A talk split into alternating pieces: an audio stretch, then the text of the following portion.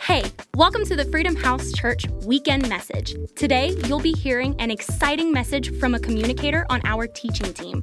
Whether you're just waking up, on your way to work, or going for a relaxing evening walk, we know this message will equip you to experience Christ's freedom today and every day. So enjoy. Música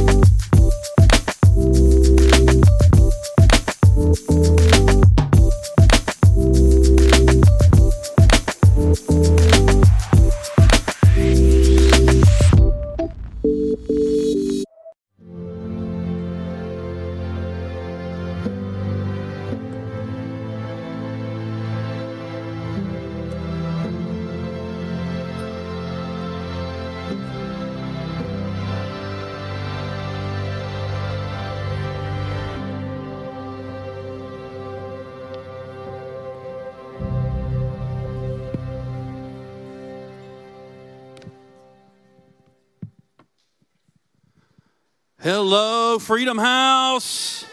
How you guys doing today? Everybody doing all right? Have a good Easter. Have a good week. Hopefully, did something fun. Got to relax a little bit. Um, well, my name's Olin Carter. I serve here on our teaching team, and uh, so great to see all your smiling faces. Um, and you know, isn't it great to be able to wish our pastor a happy birthday? And we got some great leaders. Um, he's down at South End today preaching. And something, if you're new here, I met some new folks uh, in the lobby today, um, it's, it's unique about Freedom House is that we have multiple campuses, but we have a live pastor bringing God's word at each one of our campuses. So instead of a video being streamed in of Pastor Troy, because you know he could do that, a lot of churches do that. Senior pastor just does everything. But I love that about our pastors is they involve everyone. It's, it's a church about the vision and about the team, and I just love that. So you get, give some honor for our senior pastors, Troy, and for Pastor Penny. I love their vision. It's so awesome. Um, and want to greet those that are joining us online today. Uh, so so happy you guys are with us. We got folks uh, tuning in right now from Colorado, from North Carolina, New York, New Jersey, and from Puerto Rico. You guys give it up for them. So glad you're with us today as well. And we're kind of landing the plane on this series we've been in on the Trinity. Anybody learned anything? About God, about the Father, the Son, the Holy Spirit? Yeah? Yeah, well, good. Well, good. Well, today we're going to really dive into the importance of the Trinity. We're going to talk about some things today that I think will really ignite your passion and your love for God, help you walk out of here today knowing God just a little bit better. If you're taking notes today, and you know, if you take notes, you go to heaven. Amen. If you take notes, you go to heaven. So it's a good idea. I'm just saying. You might want to take some notes. You take your phone out using our app. You can put notes right, th- right in there. But if you're taking notes today, the title of the message today is The Unhidden God. The Unhidden God. Now, how many fathers do I have in the, in the house today? Yeah, quite a few. I'm a dad. Dad, I got, I got two right here. We were talking this morning in the uh, the Salt Resource Center about, you know, prom and how she's never, ever going to be allowed to go. and the person in Salt was trying to tell me, no, Dad, come on, when she's 17. And I said, listen, all these boys just need to know that it's been a while since I got out of jail, but I'm not afraid to go back. all right, let's be clear. But as a dad, you know, you love your kids, right? You love your kids, and uh, you play games with your kids when they're they're young, right? You, you play games. My wife always freaks out when I play with our son because she always thinks I'm being too rough. But she doesn't understand the whole reason we had a boy was to train him to be a ninja, to protect his sister. I've been telling him since he was like two, I'm like, you're here for one reason. When these little boys start coming around your sister, you're gonna take them out. And he's like, with you, dad, got it. So me and him fight, we wrestle and all that kind of stuff. But you know, one of the fun games to play with your kids when they're small is hide and seek, right? Anybody ever played hide and seek before? Play hide and seek. It's fun, right? And when kids are little, as a dad, sometimes you hide from your kids. But the point of the game, when you're playing hide and seek with little children, a, a, a two year old child, the point of the game is not to be hidden. The point of the game is to be found, right? you don't hide as a father and then just like, because you can win the game, right? As a dad, I mean, I can go in the garage, climb up. I mean, they'd never find me, right? And so, I mean, I could, you know, shut the door, go hide somewhere, then my kids would like be traumatized, need therapy when they got older. Like, I couldn't find my dad for two days, you know? Where's my dad? I mean, that's not the point of the game, right? The point of the game is to, is to be found. And so you hide behind the couch, and what do you do? You stick your leg out. So it's obvious, so they can see your foot, they can see your leg, and they go, oh, oh, dad's over there. I think I see him, right? And then they're two, and they're running over there, and they're like, I got you. And they feel so proud, right? Because they, they beat you at the game. You're like, you got me. You found me. How do you find me every time? You're so smart, right? You're a genius. I mean, no matter where I hide, no matter what I do, you find me every single time. Well, you know, that's exactly how God is. God wants us to pursue Him and sometimes it feels like God is hidden, but He's never hidden for the sake of being hidden. He's hidden to provoke you to pursue Him. He wants you to chase after Him, He wants you to know Him, He wants you to find Him. Because how many of you have ever been reading your Bible before and you find God, right? You see the foot, you see God's leg sticking out from behind the couch, right? You get a little revelation of something that you never saw before. You see a little glimpse of your dad, and don't you get excited? Like, oh, I think I see my dad. I think I know. I think I see something, right? And it's fun and it's exhilarating. Why? Because God is a good father and he wants us to find him. He wants us to pursue him. So let's read through a few scriptures. It's just to set the theme. I'm not going to read the whole verse. You can write these down. You can go look them up later. I could have found 50 of these but I just picked a few to kind of start off today. So, James 4, verse 8, it says, Draw near to God and he will. It says, Draw near to God and he will. Draw near to God and he will. Doesn't sound like a God who doesn't want to be found. Sounds like a dad who's ready, right? Who wants to draw close to you, Jeremiah 29 verses 13 through 14. It says, You will seek me and find me. You will seek me and when you seek me with all your heart, I will be found by you, declares the Lord. Isn't he a good father? Isn't he a good father? Proverbs chapter 8, verse 17, it says, I love those who love me, and those who seek me diligently, what? Find me. So God is not trying to stay hidden. And so often I hear people talking about God like he, he can't be found.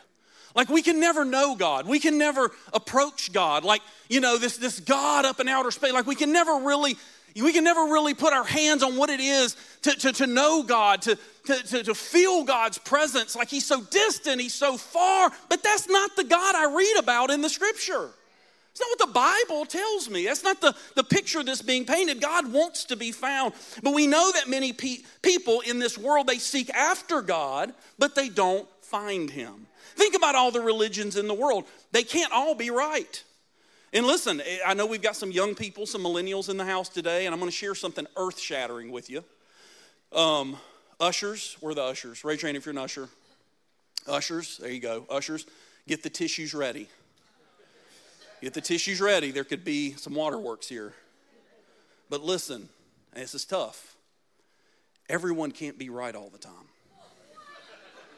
Listen, when you're having an argument with somebody, one of you is right and one of you's probably wrong. I know it's hard. It's hard.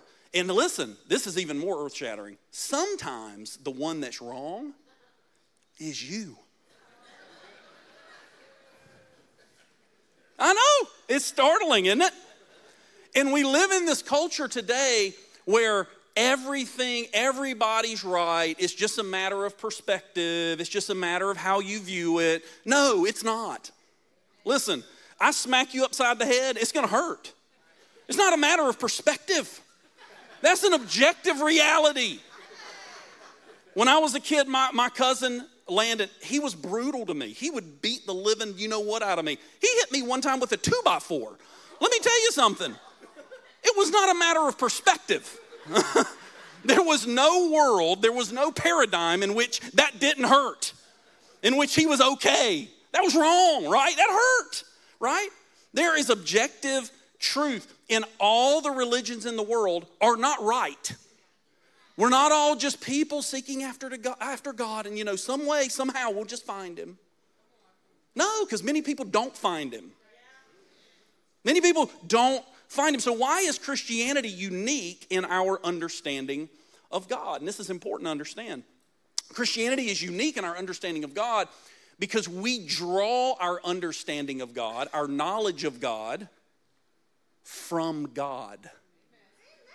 We draw our understanding of God, our knowledge of God, from God Himself. It's God's revelation from God to mankind, is how, as a Christian, we know who God is. God is not a God we're making up. Because listen, if we were going to make up a God, he wouldn't be a Trinity. Right? It's kind of hard to wrap your brain around. I don't think there's a human being smart enough to come up with the doctrine of the Trinity. We, the God of the Bible's not the God we would have invented. And so the difference in being a Christian is we're not formulating or making up a God to make ourselves feel better. No, we have a revelation of God from God Himself.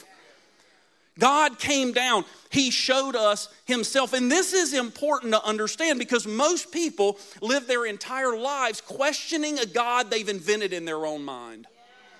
Well, God doesn't live up to my standards. Yeah, because He's the God you created in your head. The God that is pre existent, that is eternal, the triune God of the Bible. He is integral. He never changes. He never shifts. He never fails. He never gets tired. He always honors His word. And so when we feel like God is failing us, often it's because we're not believing in the right God.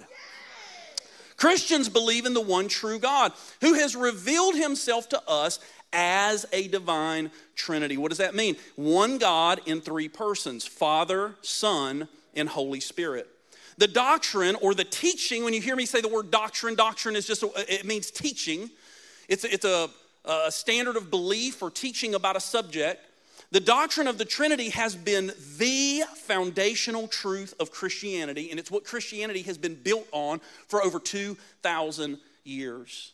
If you go back and read church history, every huge dispute, schism that really mattered, I mean, you know, like in the last 20, 30 years, we have disputes all the time about the color of the carpet and the, you know, the churches fight all the time about stupid stuff. But big things, right? When the Catholic Church broke, with, with really the Reformation, the Protestants broke off from the Catholic Church when you really study church history, almost every major debate or schism or frustration or whatever it was was about the Trinity. It was about this doctrine of the Trinity because it was about who God really is. Man, our faith isn't going to help us very much if our faith is in the wrong God. It's got to be planted in the right God. And the problem is, in our fast paced, kind of microwave ready modern culture, we're addicted to do. We're addicted to do, right? Not Mountain Dew. That's pretty good too. But we're addicted to doing. Our identity comes so much about what we do, what we accomplish. When we meet somebody, hey, what's your name? What do you do? Because our identity's wrapped up in do. And it's proven that it's the same way for Christians. You know how I know that? Because I oversee, now Jordan really kind of runs it now, SALT, but I, I have a hand in the books that we pick for our resources. When you go to ChristianBooks.com, when you go on Amazon, when you look at Christian books and Christian book sales, the top five, top 10 best selling Christian books are always about what you and I need to do. What do we need to do? What do I need to do to get God to do the thing? What do I need to do to be accepted by God? What do I need to do to have a better life? So we skip over important theological truth because we just want the cliff notes. I don't need to study all that stuff to really have an understanding of who God is, who I am, why all this is here. No, just tell me what to do. Just give me the cliff notes so I can be a good Christian. So I can check all the boxes, I can do all the stuff, and I can be approved by God and I can have a happy life. Can I just tell you that's not Christianity? Christianity has never been based on what we do.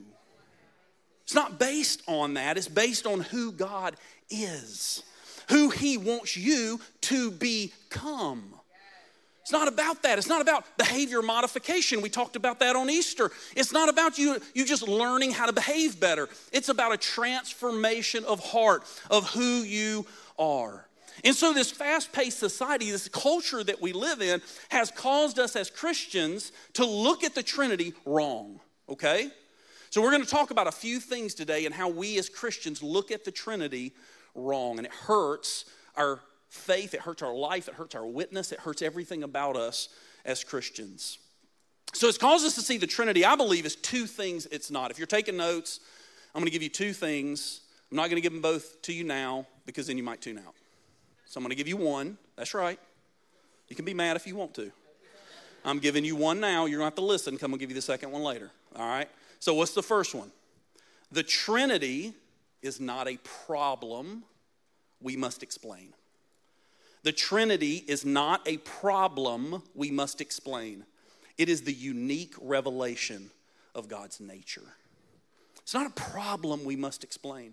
When I talk to most Christians, if, if the subject of the Trinity comes up over, you know, I'm not going to date myself, but I've been around for a while. And I've been in church pretty much my whole life. And when the talk of the Trinity comes up, it's always about, yeah, but how do you explain it? Because people find it confusing. People are intimidated. And let me ask you this in all the times you've shared your faith with somebody, how often have you led with the Trinity? No hands going up on that one. I'll be honest, I haven't either, right? You know, hey, hey, I'd love to invite you to church. Listen, do you understand the triune God of the Bible? The doctrine of the Trinity. Back in um, AD 97, like, we don't start there, do we? No, it's something that we almost hope doesn't come up, right?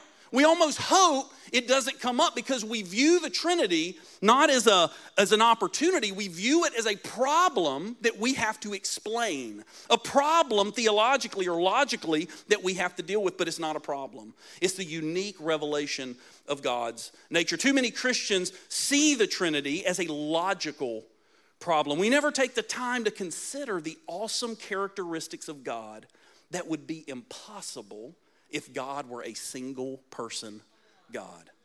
Now let's look at John chapter 17. I'm going to read a few today in John and some words of Jesus. It says, When Jesus had spoken these words, this is John 17, verse 1. It says, When John had spoken these words, he lifted up his eyes to heaven and said, Father, the hour has come. Glorify your Son, that your Son may glorify you. One thing you're going to notice between the Trinity is that the Father to the Son, to the Holy Spirit, back to the Son, back to the Father, they're always glorifying each other. Father, I just want to glorify you. The Father's, no, I want to glorify you. No, I want to glorify you. No, I want to glorify you. There's always this back and forth of love and honor and glory in the Trinity. Verse 2, it says, Since you have given him authority over all flesh to give eternal life to all whom you have given him. And listen to verse 3. This is so important as Christians that we understand verse 3. He says, And this is eternal life, that they know you. This is eternal life. Eternal life is not living forever, eternal life is knowing God. Eternal life is not living forever. Eternal life, Jesus says, that they know you, the only true God, and Jesus Christ, whom you have sent. Now, I love the movie Braveheart. Anybody like the movie Braveheart? Yep. Amazing movie. I love the quote, one of the, my favorite quotes from that movie. He's going to be put to death. He's in this dungeon um, his love is there. She's pleading with him. You don't need to die. You don't need this is senseless. Just say what the king wants you to say, and you'll be you'll be spared. And William Wallace, he has this amazing quote. He says, All men die, but not all men truly live. You see, we all know in this room we're alive right now. We're breathing air, right? We're, we're conscious, we're, we're alive, but are we living? I mean, are we really alive? Do we have the God kind of life? Do you feel like you live every day possessed with what you would describe as a God kind of eternal life? Is that the way you're living? Because our Father doesn't want us to just exist. He wants us to have eternal life. And what does eternal life look like? Eternal life is life filled with love. It's life defined by love. It's life directed by love. Because everything God does is love, because God is love. That's what God is. He, he is love. Now, think about this for a minute because this is where the Trinity comes into play. This is why the Trinity matters so much. A single person God could not be love. If God wasn't a Trinity, he could not be love. Think about that. If God were a single person God, he could not be love. Because if God is a single person and God is eternal, then there was a time somewhere back in eternity past that God had no one to love. Think about that. If God were a single person, if he were not a trinity, he could not be a God of love. John or Jesus says here in John 17 verse 3, it says, I glorified you on earth, having accomplished the work that you gave me to do. And now, Father, glorify me in your own presence with the glory I had with you. What does it say? Before the world began. See, before God created anything, before anything existed, Jesus was there. A triune God, a Trinity, a God that reveals himself to us as a Father who has eternally loved his Son through his Spirit, that God can be love. See, there's never been a time that God wasn't a father loving a son. There's never been a time that Jesus wasn't a son loving a father through the Spirit. There's never been a time in eternity that God couldn't be love because He's a Trinity and He's always been loving somebody. And when we understand that, it changes everything about the way we relate and see God. Everything God does is motivated by love because that is who He is. Think about creation. It changes our creation story. Creation is no longer just a lonely old man that needs somebody to love. See, if God was just this eternal being, this gray bearded old guy sitting on a throne that was lonely, he had to create me and you because he needed someone to hang out with, right? I mean, he was just by himself, he was just all alone. And if that's really God, man, that's a pretty sad God. Because then that God needs me and you to be God. He couldn't be God without you. That's not the God I serve. But if God was eternal in a trinity, if, if, if that's what it really was, and creation was actually a father so in love with his son through his spirit that he wanted to share that love with you. Man, he was having such a good time. God said, Man, let's, let's get some more people involved in this.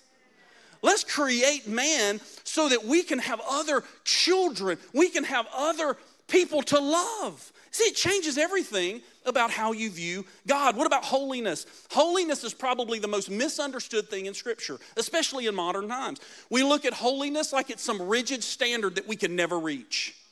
When I say the word holiness, some of you just like, you just sat back in your chair like, mm.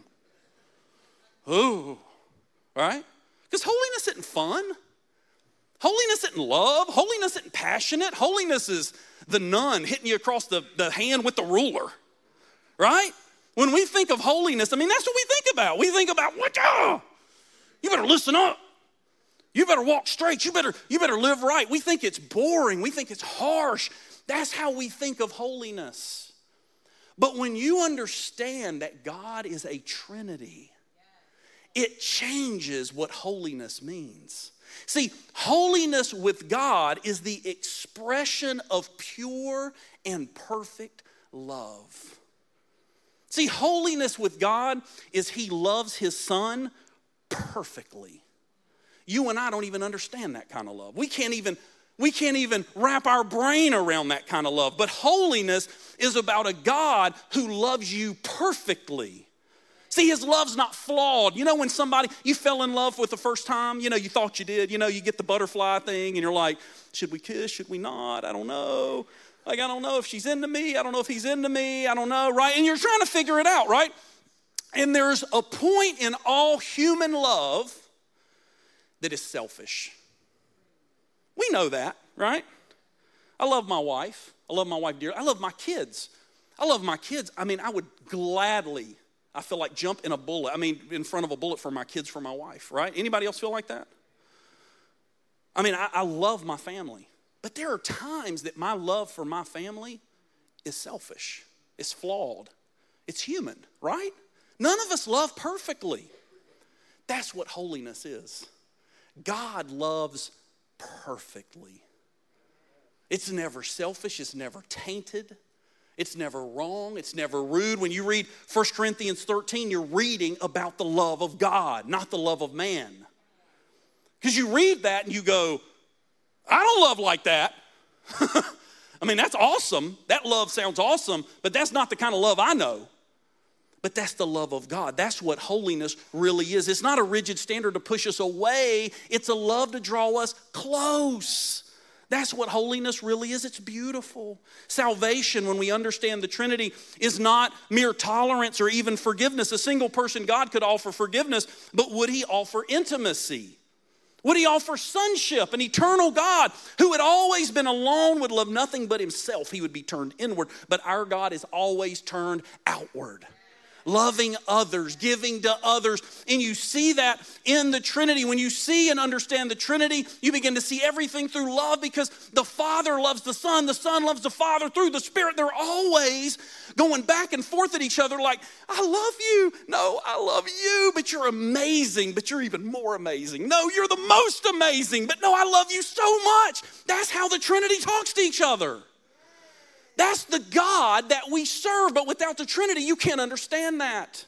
You can't wrap your brain around God creating a universe and then filling it with pure love.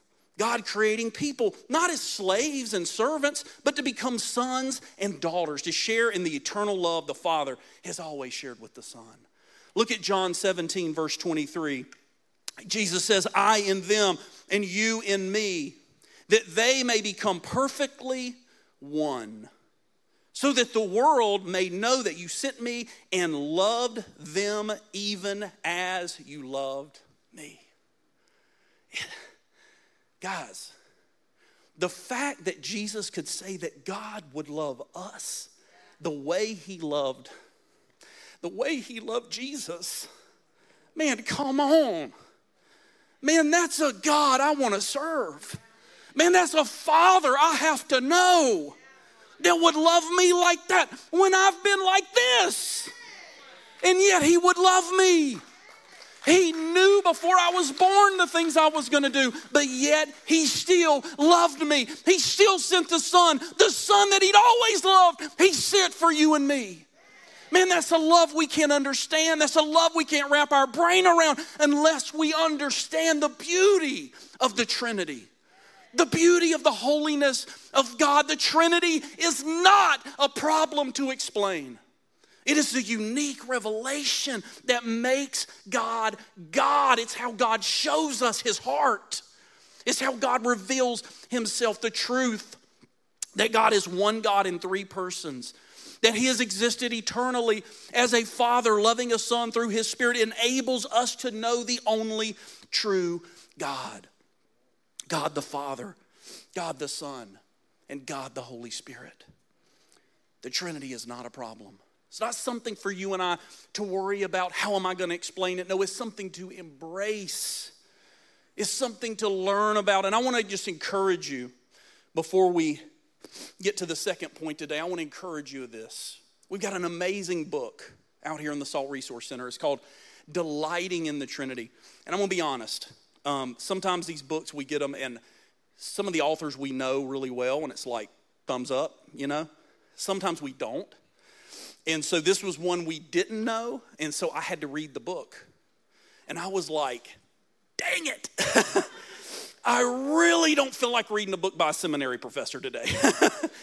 I thought it was going to be the most dry, boring theological book I've ever read. Let me just tell you, it was incredible. I read it the first evening, I got through maybe a third of it, and I shut the book and went, wow, like this book makes me just love God so much.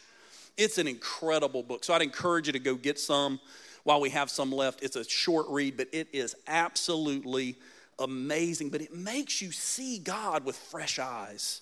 I came out of reading that book so refreshed in my relationship with God because I was like, man, man, God's love is just so amazing. His, his nature is so beautiful. So I encourage you to go get that. All right, number two, I promised you a second one. Number two, the Trinity is not a trivial theological term.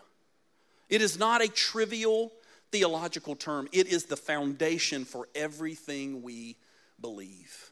It is not a trivial theological term. It is not a distinction without a difference. Ever heard that term before? Somebody's arguing with you, and it's like, man, you're just arguing for the sake of arguing right now, right? Like, we're not even disagreeing. Like, this is a distinction without a difference. And sometimes I think that's the way we think about the Trinity. We look at the Trinity as some obscure theological term that really doesn't have any significance in my life. And so, whatever. Like it just, you know, maybe we look at it differently than a Jehovah's Witness would look at it or a Catholic person would look at or whatever. And like we don't want to understand it, we don't want to look at it. But it is not a, a distinction without a difference. Too many Christians simply relegate the Trinity to seminary professors' textbooks and symbols. Like we have symbols of the Trinity everywhere. We don't know what they mean, but we got them everywhere, right? It's not that. We are sure that it has some importance, but we don't really see the big deal. But guys, without the Trinity, our faith would be unsteady. Listen, without the Trinity, your faith, I'm telling you, you're going to run into a theological problem, a debate with somebody who's not a Christian. You're not going to have a foundation to stand on. Your faith is not going to be secure, it's not going to have a sure foundation. And number two, our salvation would be transactional, not transformational.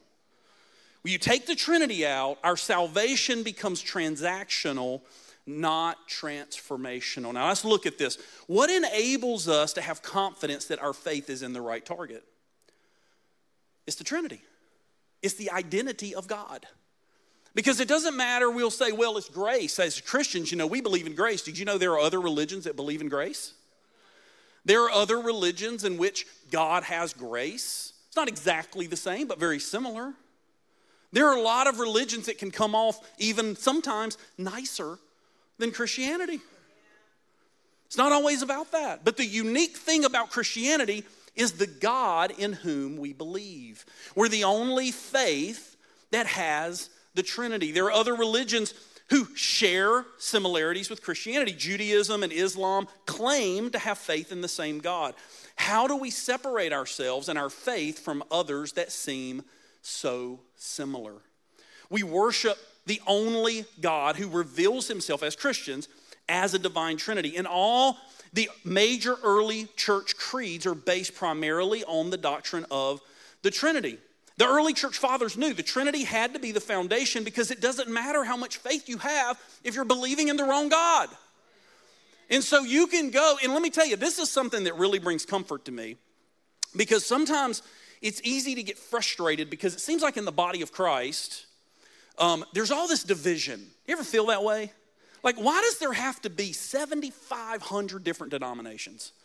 Like, there's First Baptist, there's Free Will Baptist, there's Southern Baptist, there's like, my goodness, why does there have to be? It, only, it really hurts your faith sometimes to think about it because it's like, man, if, if God is God and He's revealed Himself through His Word and through His Son Jesus, why is there so much division? Why is there so much separation? But it's very comforting to know that in the early centuries of the church, there were four major creeds. I'm not going to go through them with you today. You can look them up online, they're easy to find the Apostles' Creed, the Nicene Creed. Um, you can look these up. But what's interesting to know is almost every Christian breathing oxygen agrees on these creeds.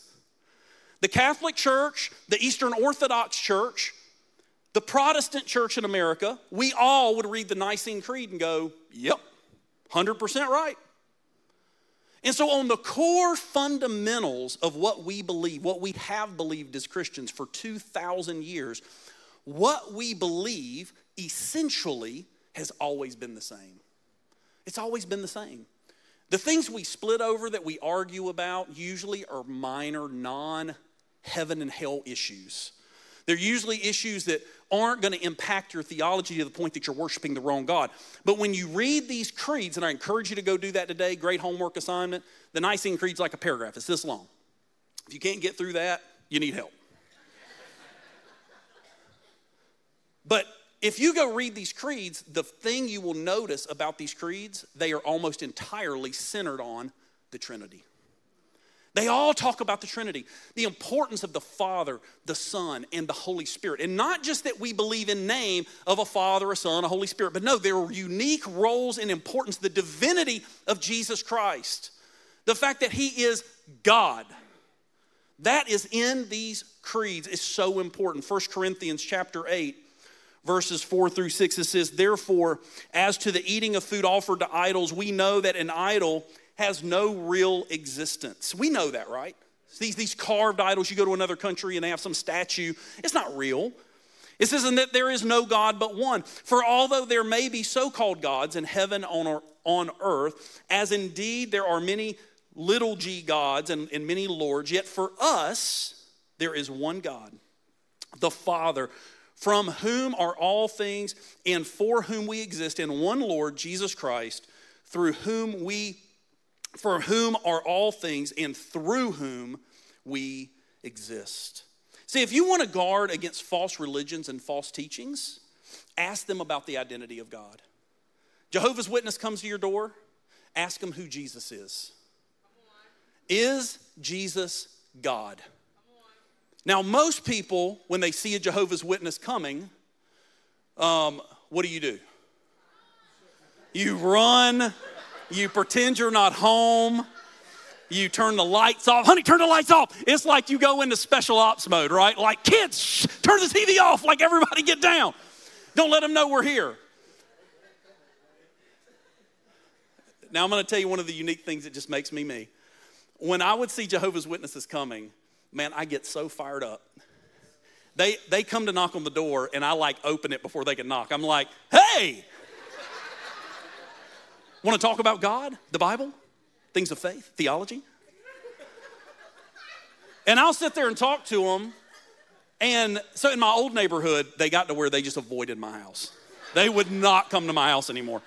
And one time, this there was an older lady, a younger lady, and uh, and I said, "Listen, I'll, I'll, I'll make a deal with you. You pray for me, but then I get to pray for you." And the older lady went, "I think we need to go." Because I've got eternal life. See, there's something in me that I know will get on them. Because I serve the real God. And when you ask them, who is Jesus? Never God. Never God. Muslims will say Jesus is a prophet, but not God. Jehovah Witnesses will say Jesus was just a man. Mormons will say the Holy Spirit is a substance or fluid. Hindus worship thousands of gods, but only Christians believe in the Trinity. Only Christians. Without the Trinity, our salvation would be transactional, not transformational. I want you to think about this. We're going to end on this today. The knowledge of God as a Trinity allows us to see our sin as more than just breaking a rule. Now, think about this for a minute. Because we know God is love, he created us in His image, right?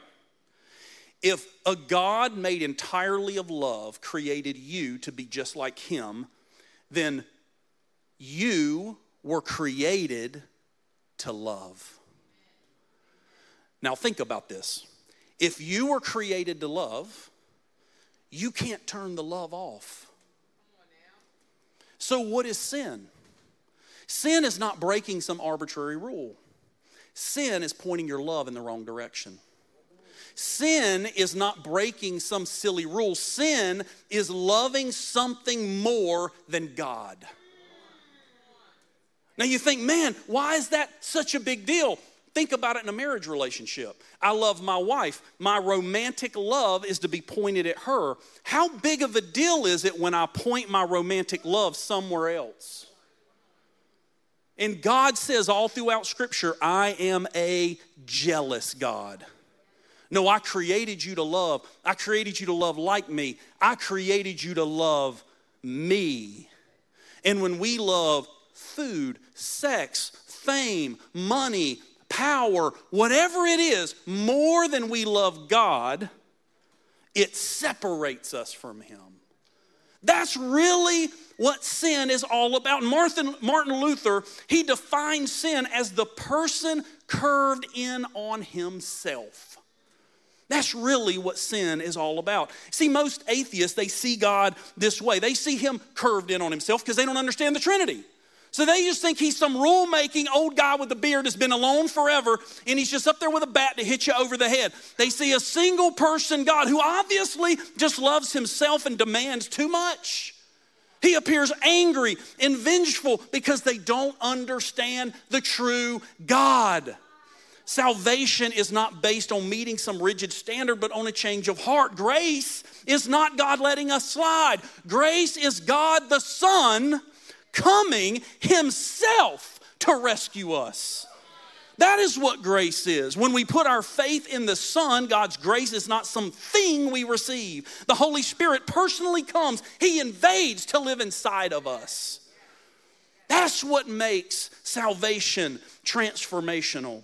When we understand the Father's love in sending His Son to bear our sin, when we take our place, when He took our place to redeem us, to change us, to transform us. And the Holy Spirit comes to live inside of us. Man, salvation is no longer transactional. It's no longer about what do I need to do. It becomes, man, who has God made me to be? I can love like that because He is love and He created me to be like Him. The Trinity is not a problem. The Trinity is not trivial. The Trinity reveals the heart and the nature of God. I want to ask you to stand with me for a moment. We're going to pray here in just a second. I want to ask you to stand up. I want to ask you to bow your head just for a second, close your eyes, because I want you to envision this. I want you to think about it because you might have had these thoughts before too. Often we get angry with God, we get frustrated with God because we don't really, we can't sense His heart. We, we lose track of what he's doing sometimes. We get frustrated. Martin Luther, he, I mentioned him before, he was kind of the father of the Reformation. He was a, a Catholic monk that, that really broke away from the Catholic Church and said, hey, we're not saved by paying dues to the church. We're not saved because some man says it. We're saved by grace through faith. He was that guy. But when you read Martin Luther's story, the thing that stood out to me was the fact that he said, and I would call him, if I were to give him a title, the thing, the way I think about Martin Luther is he was the monk who hated God. Because when you read his life story, he says, Man, I served God and I knew God, a God of righteousness, a God of judgment.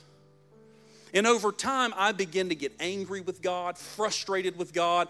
He says in, his, in, his, in some of his work, some of his writings, he said, I even got to the point I hated God until I encountered him as Father. When I got to know him as Father, he said, I fell in love with God, and he said, and I realized for my entire life I had not even been worshiping the right God. Sometimes we have such a broken view of God that we're not even worshiping the right God. We're not even relating to the God of the Bible, the God of love. And I want to ask you to bow your head and close your eyes for just a moment. I want you to think about this. You ever been angry at God? You ever wondered why God does what He does?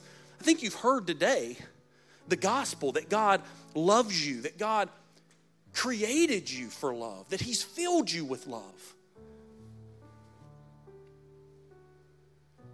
Do you see God differently now in your heart? Can you understand your sin? It's not breaking some silly rule. No, it's, it's turning away from this God who loved you so much, He sent His Son for you. I believe true faith always begins with seeing our sin for what it is the darkness, the blackness of turning away from this love to ourself. Man, if you can see that, if you can see your sin, but then see the light of a God that would love you that much, maybe for the first time you're, you're starting to get it, you're starting to see it. Man, I want to make give you an opportunity right now to give your heart, your life to that God, not some other God. Maybe, maybe in the past you felt like you were serving God, but it was a God of judgment, it was a God of law, it was a God of legalism, it was a God that, that he, he had some unreasonable standard you could never live up to, a God of holiness.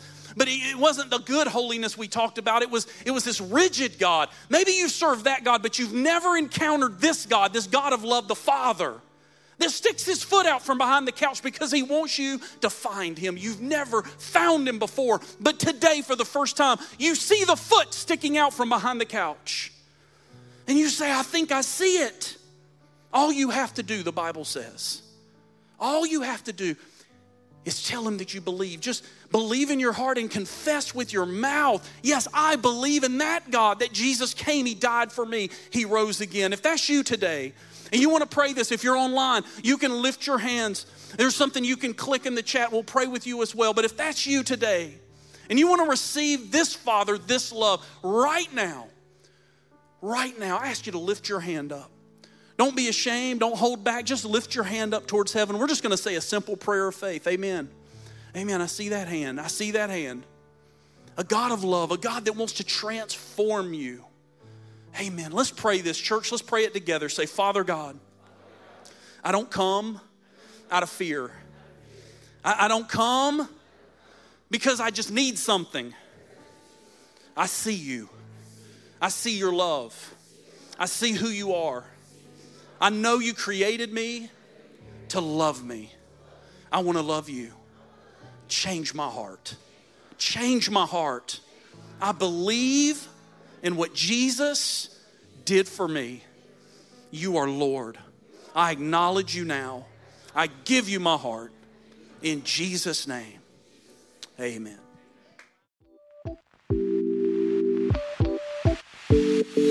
Thanks for tuning in. If you enjoyed this message, we encourage you to spread the word. Share with your friends and family on social media and make sure you subscribe to hear a new message every week. Really love the message? Well, we want to hear from you. Make sure to leave us a review below. Want more Freedom House content? Follow us on Instagram at Freedom House and subscribe to Freedom House Church on YouTube. We hope you are equipped to experience all that God has for you this week, and we'll see you for our next Freedom House Church weekend message.